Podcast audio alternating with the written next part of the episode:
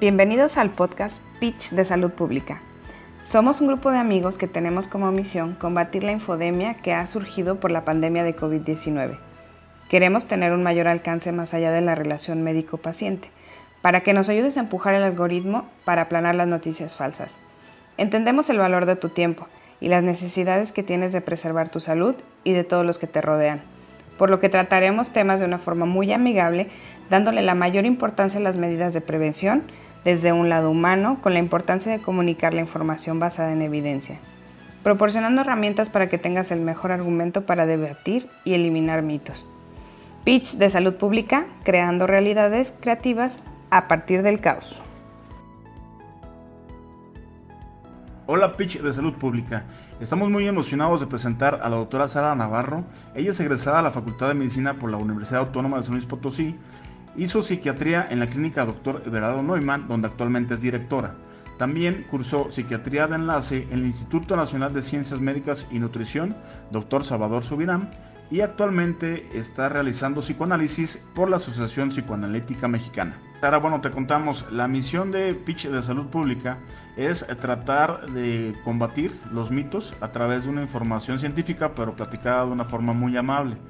¿Por qué es tan frecuente que haya este tipo de mitos? ¿Será que es un mecanismo de defensa o a lo mejor es cultural o quizá es porque estamos tratando de tener una conciencia colectiva que aún no podemos entender y entonces tratamos de hacer como microexperimentos? ¿Cuál sería tu primera impresión de esto? Hola Mario, saludos a todos, gracias por la invitación al equipo del Pitch de Salud Pública. Y bueno, así como lo comentas, sí es un fenómeno que se da y que vemos todos los días, más ahora en el contexto de la pandemia por COVID. Y de primera instancia te diría que son todas, no es una razón en particular y tendría que ver un poco, y lo podríamos poner en términos globales, con que nuestro cerebro funciona en base a economía, a tratar de ahorrar energía y de esa manera busca una estrategia para pues no tratar de tener tantos procesos en el momento de recibir información. Y esa es una de las muchas, ¿verdad? Pero creo que podríamos empezar platicando algo de eso y luego ya extendernos a estas otras áreas que comentas desde lo social, lo que tiene que ver con la cultura y bueno, lo que tiene que también ver con la adaptación, que también son factores que, que juegan un papel allí. Y bueno, ya más profundamente algo hay de defensas también, pero bueno, a simple vista, la primera impresión sería esta parte que digo, el, el cerebro trata de ahorrar y entonces entramos como en una dinámica como si fuera de mercadeo, de oferta-demanda y este el cerebro trata de priorizar, ¿no? Muy interesante esto que nos comenta, Sara. Este, entonces, referente a esto, este quiere decir que nosotros, o bueno, el cerebro del del ser humano en general, para tratar de ahorrar, de ahorrar energía, este, piensa como en una, bueno, si lo, si lo llevamos al contexto del, del COVID diecinueve, este, para tratar de ahorrar energía o no estar pensando en de dónde viene todo esto, es más fácil como crear un mito y decir, ah, lo inventaron en un laboratorio y, y lo esparcieron por el mundo, entonces de esta manera nuestro cerebro como que se tranquiliza, si lo entiendo bien. Sí, claro, y aparte creo que jugaron un papel súper importante las redes sociales, ¿no? Anteriormente los medios de comunicación no tenían tanto alcance, tanto alcance a nivel mundial, y el día de hoy tenemos información viral que viene de países que ni siquiera los teníamos ubicados en el mapa.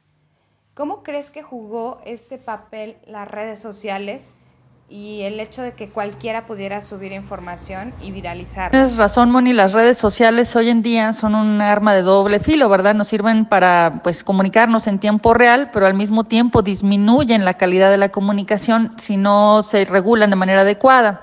Tiene que ver con la parte de la inmediatez. Hay mucha información disponible de manera inmediata, es decir, la persona no tiene que batallar para conseguir o obtener algo. Normalmente en la vida, para cuestiones de adaptación, todos tenemos que tener ciertas frustraciones. ¿Con qué nos referimos a frustraciones? No como la gente pudiera llegar a pensarlo de, ah, no, se traumó porque le cortó el novio, no, una cosa así, no. Frustraciones estamos hablando de que eh, generalmente la vida cambia constantemente y eso es lo que nos hace adaptarnos a los cambios. eh, en medida que los cambios pues no los podemos predecir de cuándo van a ocurrir nada, obliga a que saquemos otras características que normalmente a veces no usamos para tratar de adaptarnos. Cuando el medio nos proporciona todo sin ningún esfuerzo, es como si, aunque existiera el cambio, no estuviera, y entonces no nos eh, exige mayor capacidad de tener que tomar ninguna decisión o acción o sacar nuevos recursos y crecer como personas, y por lo tanto es como si dijéramos ley del mínimo esfuerzo. Eso se refuerza con los que le platicaba hace ratito. Si estamos diciendo que el cerebro busca esquemas más o menos predictivos para tratar de economizar las funciones de, de, de lo que realiza constantemente para adaptarse a la realidad, y luego tenemos las redes sociales que le proporcionan todo de manera inmediata, donde no requiere un esfuerzo, donde no requiere un filtro y que además está en un contenido masivo, ¿qué pasa con estas personas expuestas? Pues que no se selecciona y no se filtra, se acomoda a los esquemas ya preconcebidos o a la narrativa que establezcan pues los liderazgos que existan, y desde los liderazgos que existan estamos hablando desde la parte política hasta la parte sanitaria o hasta la parte cultural, religiosa, etcétera. Y es más fácil que alguien se acomode allí, porque entonces ya no va a tener que esforzarse, no va a tener que seleccionar información, se va a adherir, no la va a filtrar ni la va a pues criticar, por decirlo de alguna manera, y por eso vemos todas estas reacciones desproporcionadas, incluso a veces muy polarizadas en las redes sociales, donde eh, sin leer la nota completa, al menos por el título, ya se va la gente ahí, se pesca de lanza y ya empieza a sacar una opinión, aunque no haya leído de manera completa el artículo, y quizá el artículo hacía referencia a otra cosa, o la noticia no era como en el contexto del título, pero de cualquier manera ya se quedaron con la estampa de lo primero que captaron, porque se acostumbran a esto de, del procesamiento inmediato de los datos y acomodarlos ya a los esquemas pretrabajados. Eso es una de las eh, características, digamos, cognitivas y sociales. Desde el punto de vista también de salud mental, es mucho más fácil no exponerse a, a la crítica y quedar bien o tratar de aparentar con los demás si se adhiere a una postura que ya está preestablecida en un grupo. Entonces, por, vamos a poner el ejemplo, los partidarios de esto del líquido de las rodillas versus los que no están a favor del líquido de las rodillas y creen que no es así.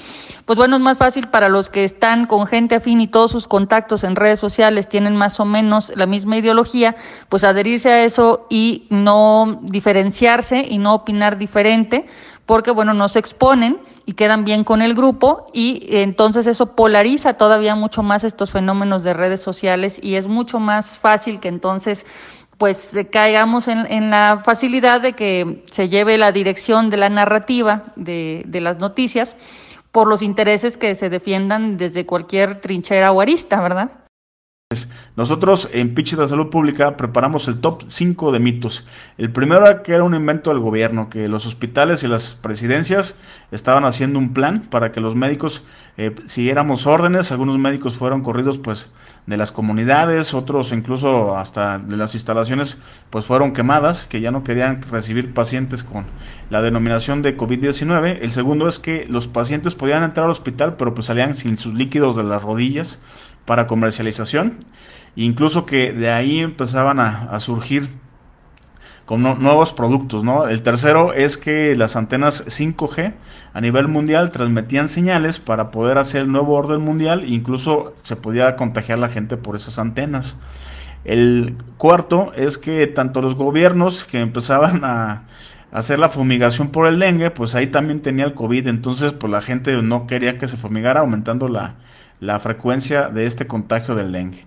Y el cinco, pues que los dispositivos que nosotros usamos para los filtros de, de, de seguridad, o sea, los filtros estos de, de, de, de salud, y los termómetros infrarrojos, que eran pues una energía externa que podía hacer alguna afección hacia las neuronas, y que los oxímetros tenían pues un marcador para poder robar la huella digital. O sea, todo esto es parte de, de un caminito que hemos estado viendo, y pues aparte de que los médicos tratan de, de contraponerse a este tipo de, de teorías, pues también tenemos que ver pacientes, y entonces pues es un doble sacrificio y es un doble trabajo que tenemos que hacer, pero pues con gusto lo hacemos aquí en el podcast.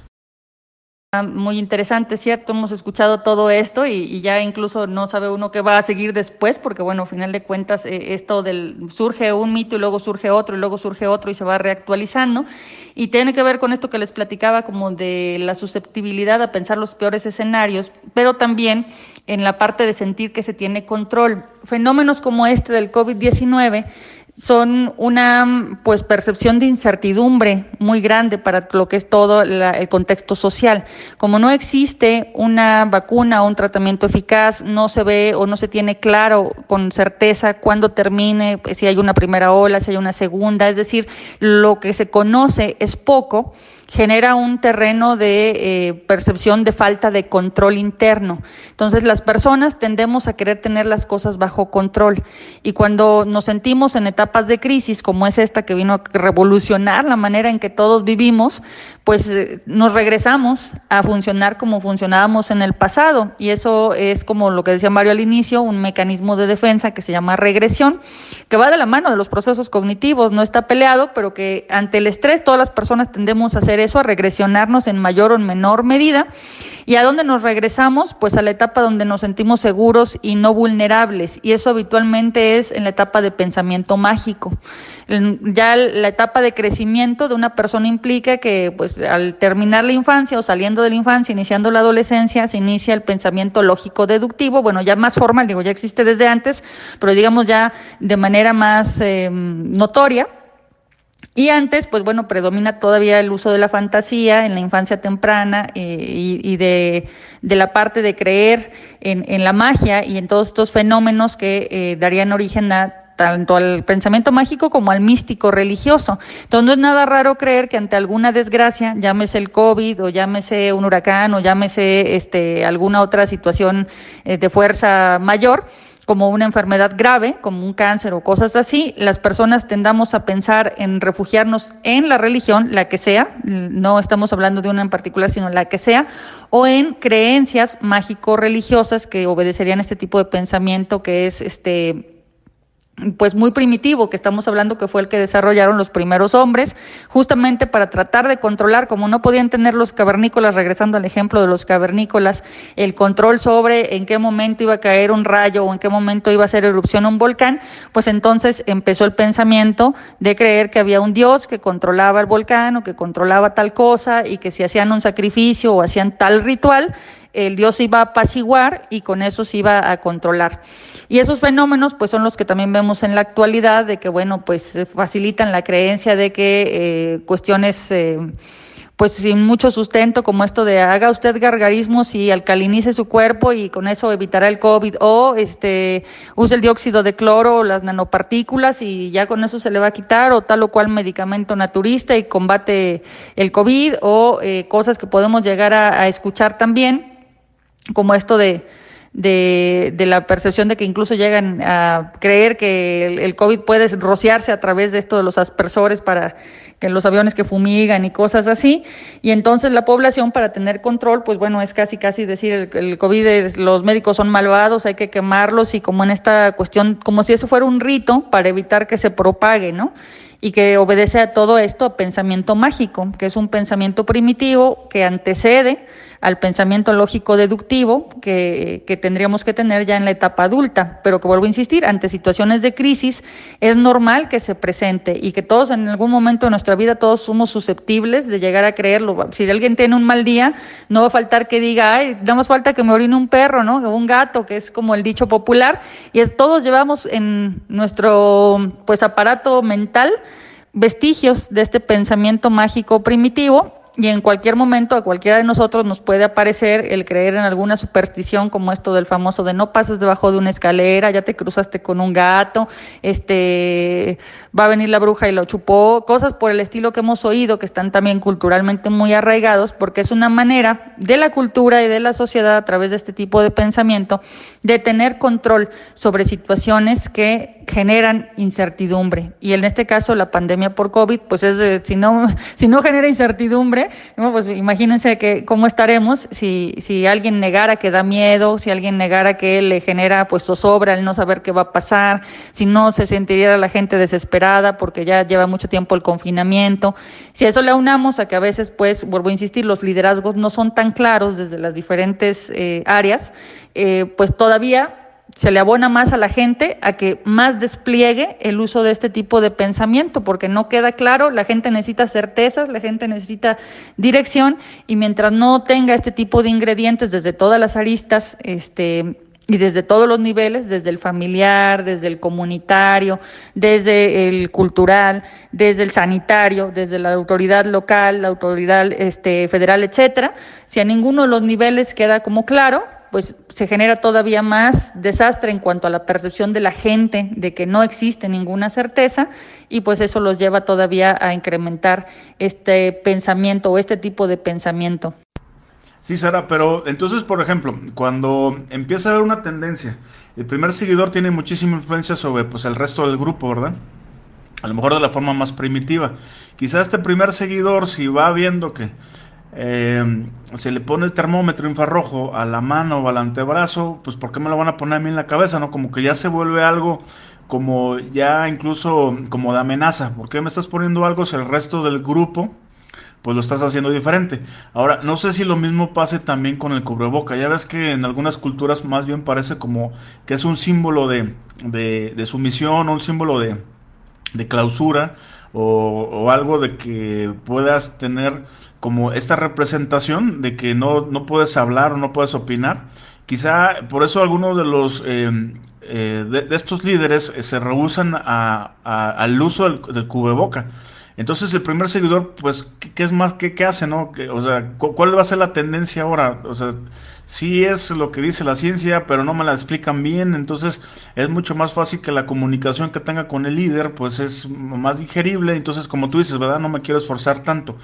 Ahora, si este líder no se pone el cubreboca, pues quizá es porque no tiene las mismas herramientas de expresión para poder convencer al resto del grupo, pero lo está haciendo de una forma, pues incluso eh, pues con riesgo hacia, hacia la salud, con un aumento de la mortalidad, porque con muy poquitas acciones, pues prácticamente se pueden salvar muchas vidas. En parte sí, y ahí se junta pues la parte del discurso político con la parte de las herramientas comunicativas, como dices. Es verdad que si un líder no tiene como otro tipo de herramientas para poder lograr influir sobre la gente, pues a lo mejor si se le clausura la única que posiblemente le funciona, pues eh, vaya a estar en problemas y por esa razón sea una más de renuencia. Sin embargo, creo que se conjunta la parte de la negación, que eso también es un factor que influye, y no nada más en el líder, eh, hablando de un líder grupal amplio, como pudiera ser algún representante de alguna nación o como pudiera ser un líder político en lo local o cuestiones por el estilo, sino eh, en cualquier parte del liderazgo existe una mm, tendencia también a no ver los riesgos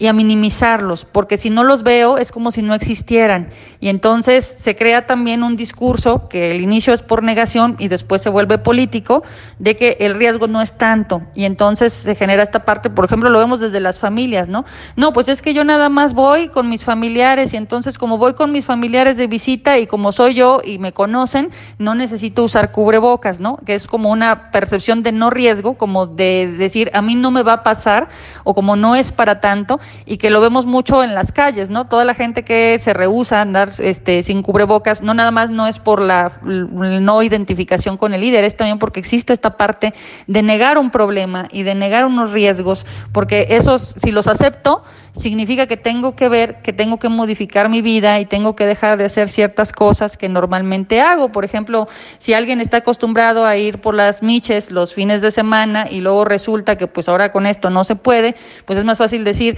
no pasa nada si invito a mis amigos todos aquí en Fiesta al Fin, que todos los conozco, vienen aquí a mi casa con todas las medidas y demás, pero pues nadie usa cubrebocas, ¿no? En la reunión, y todos viven en casas diferentes y todos tienen contacto con sus parejas y con sus papás, etcétera, etcétera, y es como esta parte de no ver el este riesgo, ¿no? Y que es la, la parte de la negación. Si a eso le sumamos, entonces ahora sí la parte política, donde de alguna manera conviene a ciertos liderazgos, pues el, el decir que las cosas están controladas o que no son para tanto, pues bueno, entonces sí ya se le agrega este factor ya masivo, en donde se promueve o se manda un mensaje contradictorio entre sí, cuídense, pero no es para tanto, y que volvemos a lo mismo. La sociedad tiende entonces a negar el problema y a dejar de eh, cuidarse o dejar de seguir las acciones que sí podrían ayudarle a reducir los contagios en, en una situación tan grave como esto de, de, de la pandemia, ¿no? Entonces sí son muchas cosas y, y pues requiere acciones en, en muchos niveles, y como decías hace rato, y creo que también lo mencionaba por ahí, no recuerdo si Moni o Rebe, de que pues es un esfuerzo muy grande para los médicos, porque tienen que estar, y también para el personal de salud que está en la primera línea, esforzándose todos los días, y luego de ver que llegan muchos más pacientes cada día y que el, mucha gente sigue como si nada, pues llega a ser desmotivante, desmoralizante o hasta desesperante, ¿no? Y lo hemos visto en publicaciones también en los últimos días, donde hay más videos del personal de salud, este, del mismo personal de salud, videos y, y fotografías que comparten de sus hospitales, donde están teniendo ya una saturación importante de personas, como buscando concientizar. Y si están buscando concientizar, es decir, si el médico está tratando de hacer eso, significa que pues este algo no está funcionando socialmente, porque no sería la tarea principal. Oye, Sara, del personal de y, salud. Y bueno, ya escuchamos todo tu currículum profesional, y ahora nos gustaría saber dónde nació Sara, qué le gustaba hacer a Sara y por qué decidió dedicarse a ser médico, y específicamente por qué elegiste psiquiatría. Potosina, con todo lo que eso implica, el bofo y el potosinazo incluido, aunque bueno, pues eso se tratará de modificar para no que no pasen en la calle y crean que por sangrona no los saludo. Eh, también bueno, pues eh, de pequeño me gustaba mucho, estaba este, quería ser bailarina, luego quería estudiar piano, y después también siempre quise también medicina, ¿no? Desde pequeña retengo una imagen ahí del kinder, una foto en un concurso de disfraces donde ya salgo vestida así como médico, ¿no? Con, con el estetoscopio, la bata y todo lo demás. Eh, El camino que me llevó por la medicina y que me llevó a la psiquiatría, pues digamos que siempre de alguna forma estuvo relacionado con, con el interés que mis papás me inculcaban sobre la ciencia, ¿no? Y de alguna manera eso se fue arraigando. Me gustaba también mucho las humanidades, eso yo creo que es por parte de mi papá, que era un asiduo fan de la historia, la geografía, este, la física, todo lo que eran las ciencias naturales y exactas, además de las humanidades como tal, y que nos indujo también mucho en la lectura. Y bueno, el hábito que mi mamá nos formó también de ser muy perseverantes en las cosas, que pues ayudó a que eligiera el camino de la medicina, y luego ya me encaminara al de la psiquiatría, que no fue fácil porque estaba en la disyuntiva entre medicina interna y psiquiatría, y de hecho todavía en el internado estaba debatiéndome cuál debería de, de seguir. La verdad es que sí tengo sangre en las venas de internista, eso no lo he abandonado, yo creo que por eso me dirigí a la psiquiatría de enlace, y eh, pues la psiquiatría es mi pasión, ¿no? O sea, ¿por qué me decidí por psiquiatría? Porque realmente me apasiona eh, tratar de entender a las otras personas, ¿no? Y a mí misma, y a los que me rodean y que forman parte, pues, de mi vida de una u otra manera. Entonces yo creo que lo definiría más así, ¿no? Amo la psiquiatría, me apasiona la psiquiatría, y eh, pues eh, en alguna medida también le guardo cierta fidelidad a la medicina interna. Oye, para los que no somos de San Luis Potosí, yo no sé qué es el potosinazo. No sé si me puedas explicar.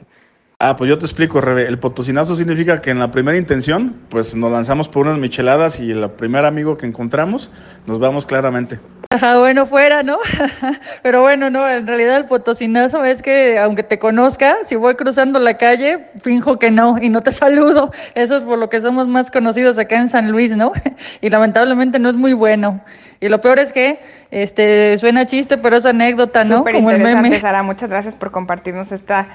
este pedazo de tu vida, y me gustaría que le dijeras a quien nos escucha y, y para nosotros mismos también, eh, sé que en estos tiempos hemos ido buscando nosotros noticias catastróficas, que encendemos nuestro móvil y lo único que vemos son noticias amarillistas, si prendemos la tele igual manera, la radio, bueno, todo apunta a que sea amarillista, pero ¿qué libro tú nos dirías o documental o serie di, dijeras, este me encantó, es el libro que más he regalado, es el documental que más he recomendado, para que nos dé paz a toda la gente en este caos de la pandemia, porque a muchos les dio por ver Virus, a muchos les dio por ver la, el documental de pandemia o la película de pandemia, y creo que lejos de darnos paz y de, de ser más coherentes y centrarnos en lo que debemos de hacer, pues obviamente nos llenamos de estrés y de miedo y lo compartimos con las demás personas. Híjole, Moni, la pones difícil porque, bueno, eh, varía de los gustos individuales, ¿no? Así de manera pronta te diría que hay dos clásicos en cuanto a cine, y uno sería este de La vida es bella y la otra sería En busca de la felicidad, que creo que son eh, películas que tienen un, un buen guión y un mensaje muy potente de, de superar la adversidad, ¿no? Y de esto que sería la resiliencia, que, que a lo mejor mucho nos falta en esta época actual, el buscar cómo desarrollar. Pero bueno, ya varía como de, de gusto en gusto, ¿no? Por ejemplo, en, en cuestión de libros, pues así como tanto Queda en paz, no, pero de los que pues yo podría decir que me encantaron y, y podría regalar sería Alejandro Dumas, El Conde de Montecristo. Yo creo que esa te atrapa porque tiene una manera de involucrarte en la trama, que estás pendiente de ver qué sigue, ¿no? Y, y ese sería uno de los que recomendaría.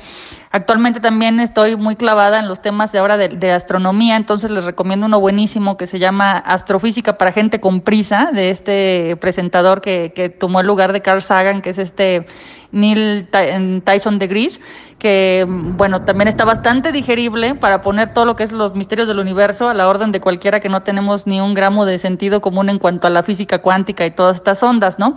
Pero ya varía mucho de, del gusto de, de las personas. Lo que les diría es que pueden desconectarse con cualquier otra cosa que no tenga que ver con la pandemia.